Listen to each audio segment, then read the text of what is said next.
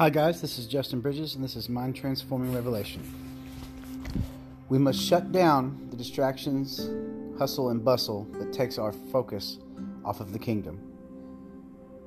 He is referred to as the Lamb of God on the throne for a reason. It is to remind us that the kingdom hinges on God's holy sacrifice for us and the authority to access Him that comes with it.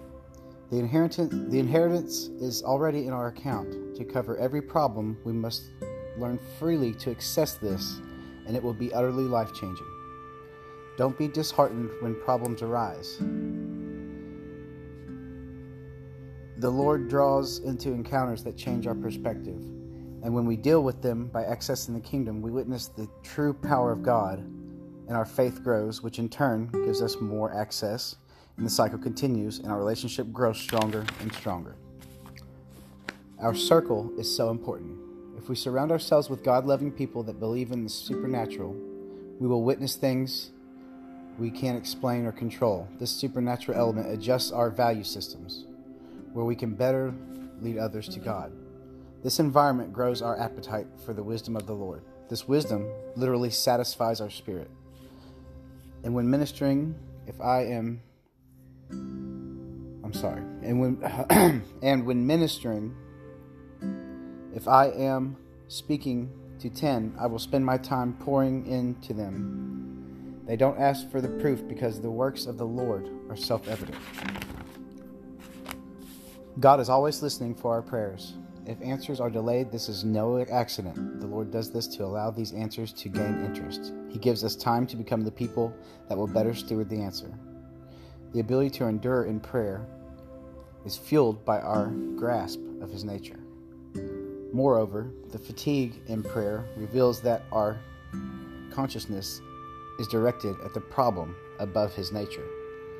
Our awareness must focus on how good God is. We must we mustn't allow ourselves to be immersed in the evil. Being mindful to an extent is okay and even prudent but we must keep the fact that the battles have already been won in the forefront of our mind. Colossians 3:1 Set your mind on things above, not on things of earth, because you died and your life is hidden with Christ in God. When God gives instruction, he always provides us with the ability to follow the instruction. God says his burden is light, so if you are yoked to the Lord and he is carrying the weight, and you are still feeling pain from the weight of it all, it must be because you are going in a different direction. Sometimes God will yoke you with certain people that will improve your quality of life in a relationship or friendship. If said relationship is struggling, you need to examine your direction and ascertain whether or not it lines up with the kingdom principles and adjust your direction accordingly. Don't fight change. Keep an open mind and respond to what the Lord's grooming you to be.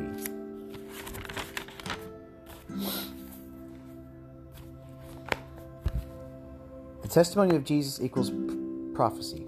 It carries the weight of heaven and it has the ability to change reality. God is no respecter of persons.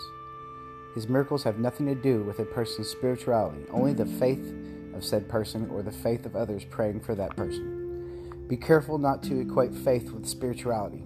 Faith is trust and belief in the promises of God. If He will do it for one, He will do the same thing for another.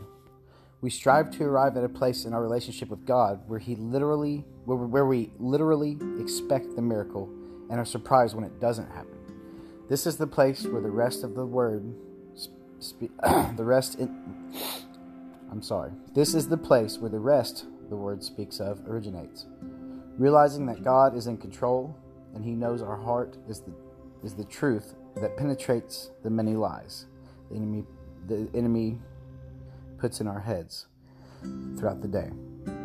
The word testimony means do again. It is a present tense reality that releases God to do wonders.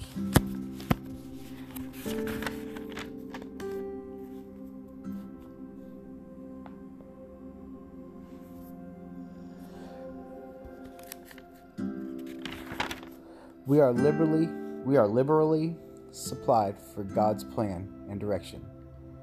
We tend to live from where we are rather than from what the Word says sometimes. He gives life and life more abundantly.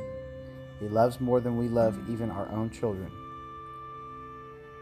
When we bear the fruit, joy, patience, peace, long suffering, people will be drawn to the Father. We can't change the past, but we can use that as a springboard to change the future of ours and others. God flips the enemy's bad for good every time if we allow him to. On the flip side, the enemy can only steal what we allow him to.